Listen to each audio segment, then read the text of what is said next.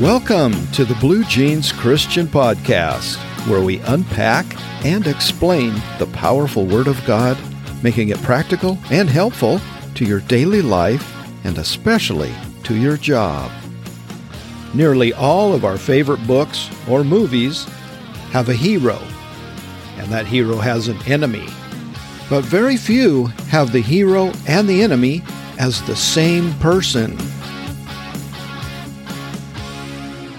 Welcome to episode 135 of the Blue Jeans Christian Podcast. And today we're going to talk about the enemy within and the enemy without. And that the enemy without stirs up the enemy within. During the War of 1812, Master Commander Oliver Perry wrote to Major General William Henry Harrison, and he said, We have met the enemy, and they are ours. And in 1970, a play on that famous quote occurred by Walt Kelly, who was a cartoonist for, you know, newspapers. He did the cartoon Pogo.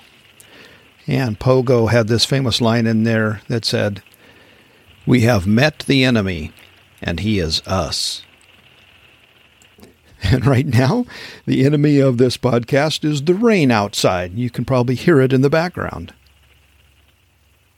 But this one is very welcomed because we are actually right now camped right on the shores of Grand Lake of the Cherokees in northeast Oklahoma, which is a beautiful place, just beautiful.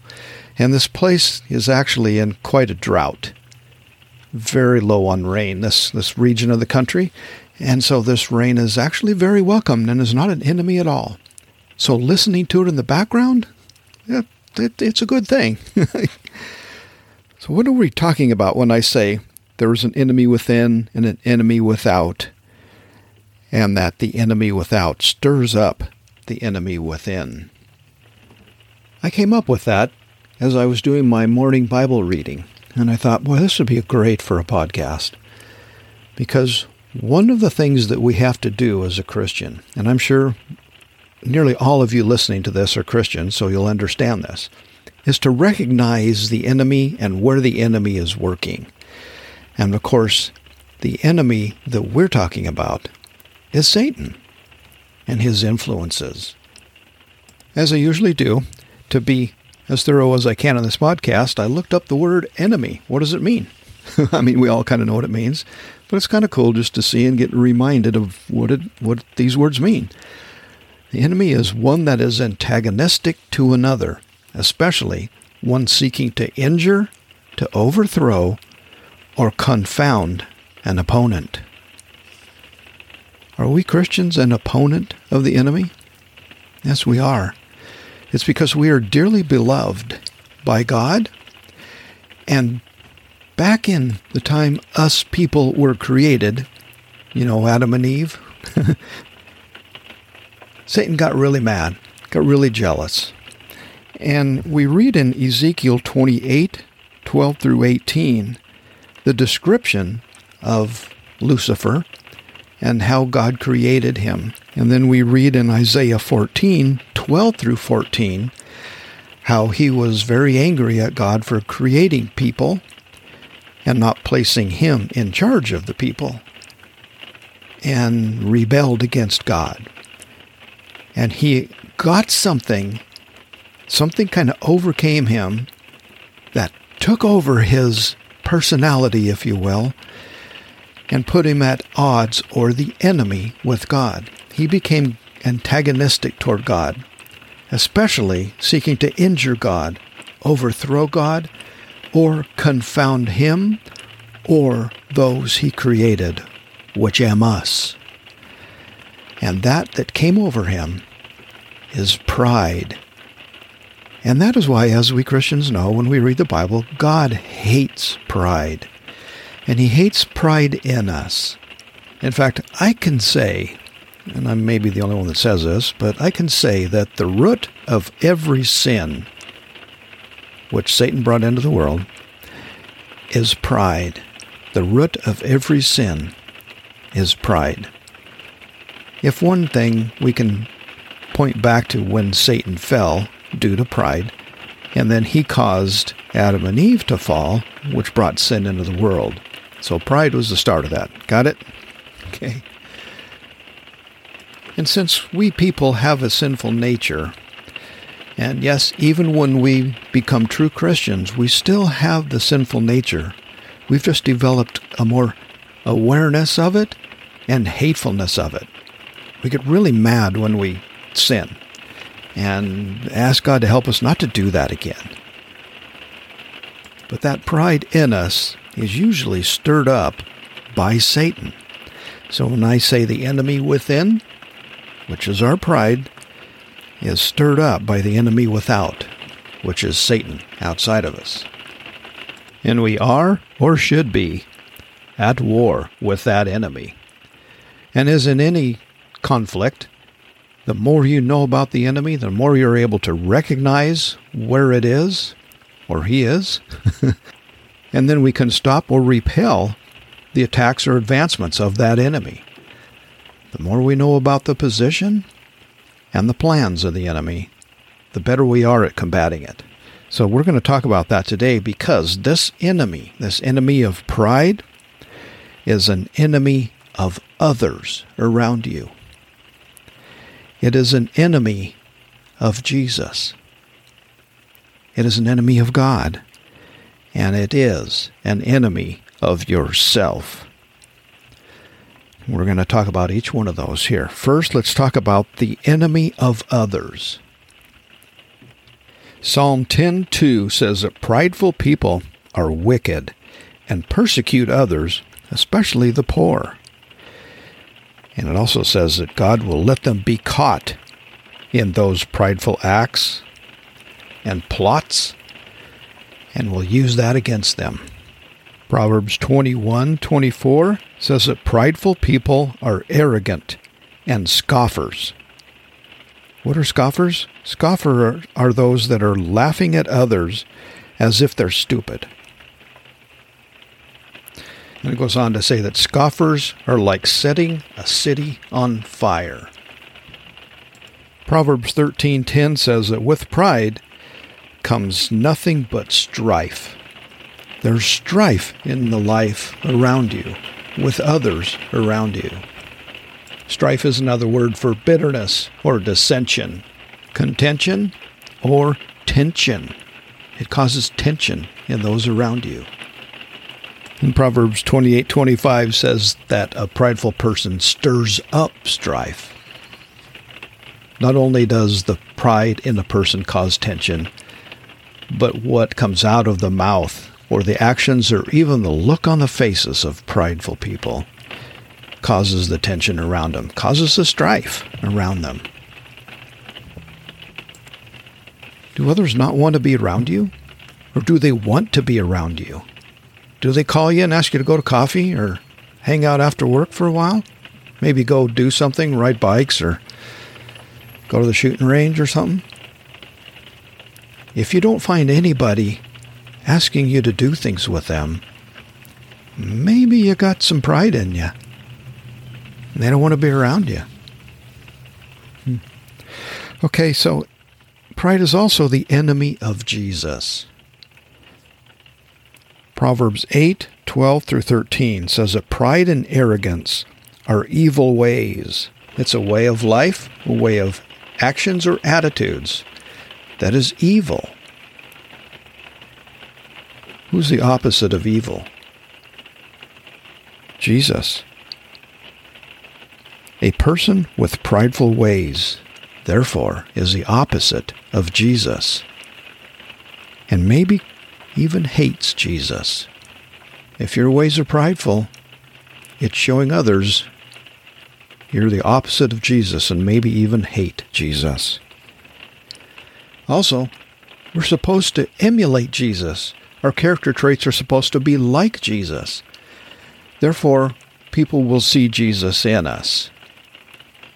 And if they see pride or the opposite of Jesus, you're actually scaring them away from Jesus or making sure that they don't see Jesus, at least in you or around you. The pridefulness in us is also an enemy of God. Psalm 10:4 says that the wicked boasts of his heart's desires, and he blesses the greedy and renounces the Lord God. Renounces the Lord God just by your prideful actions and sometimes your words and your prideful boasting. Pride is the enemy of yourself. Obadiah 3. Yes, I said Obadiah 3. we don't go there very often. Obadiah 3 says that your pride deceives you. It's like it's something alive inside of you that is constantly deceiving you. You think you're doing the right thing. You think that this is a good thing. You think because of your pride you're helping others or correcting others, whereas in reality, you're just ticking off others and you're making yourself look bad. Mark chapter 7, verses 20 through 22. Jesus addresses this when he said, What comes out of a man, that defiles a man. For from within, or out of the heart of men, proceed evil thoughts, adulteries, fornications, murders, thefts, covetousness, wickedness, deceit, lewdness, an evil eye, blasphemy, pride, foolishness. Pride is listed right along with those others.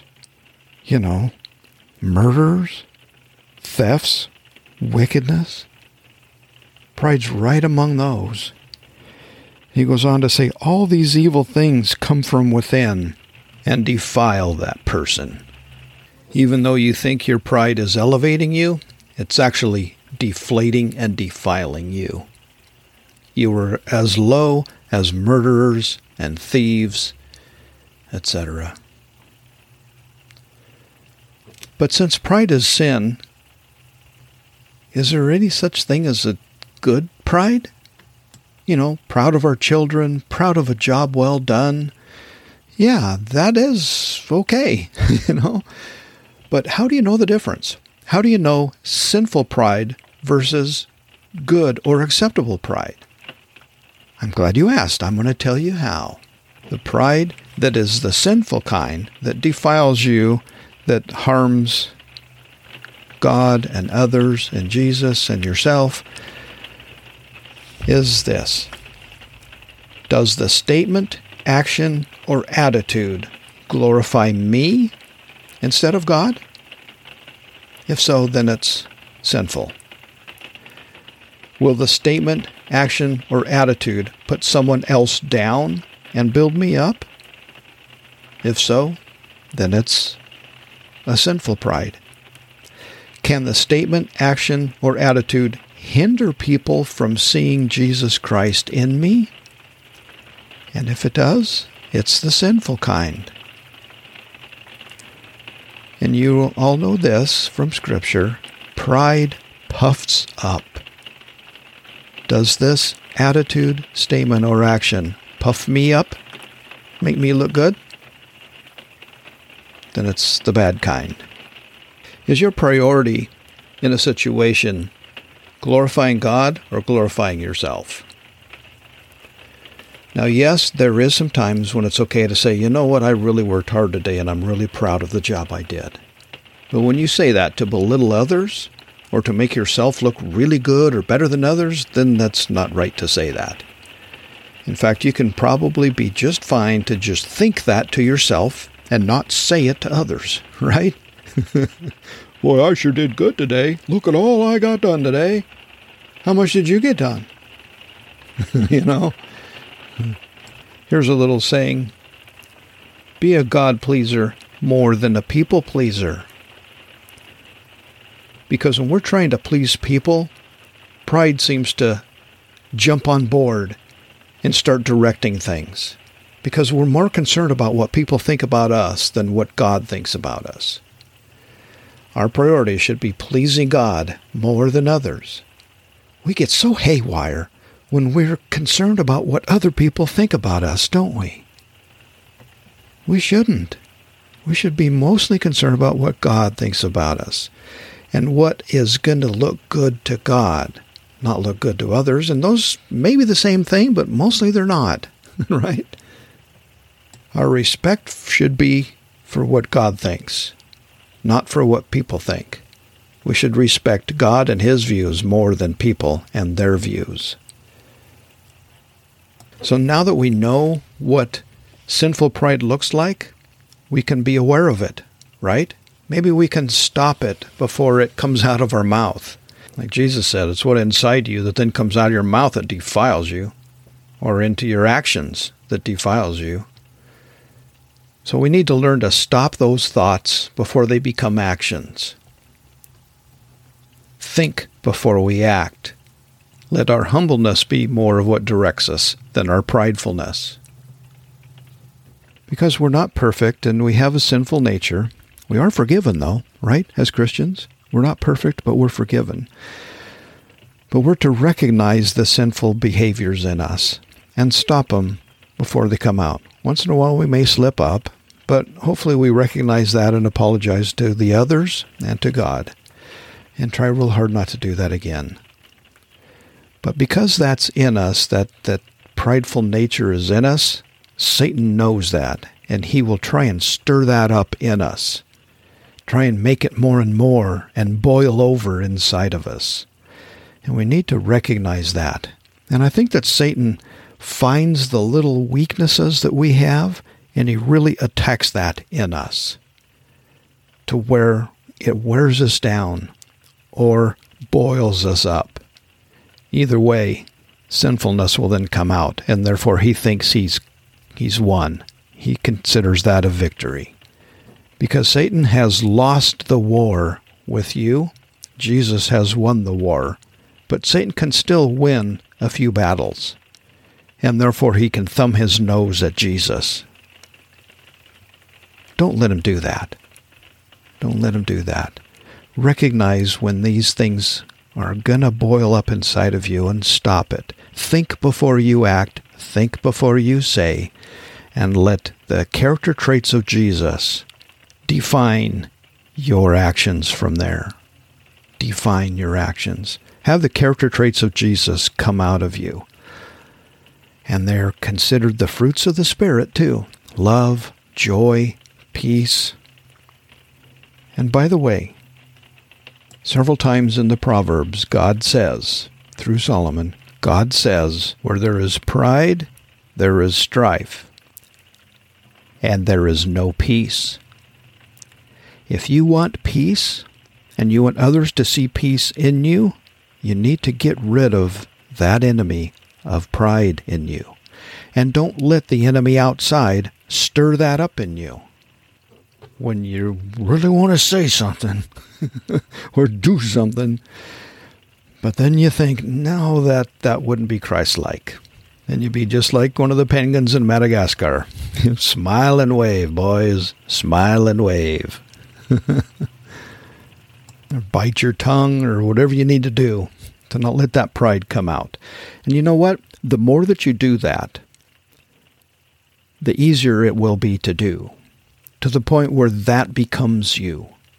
The more you are able to knock down that prideful thought before it becomes an action or word, the more easier it will be to the point where it rarely happens.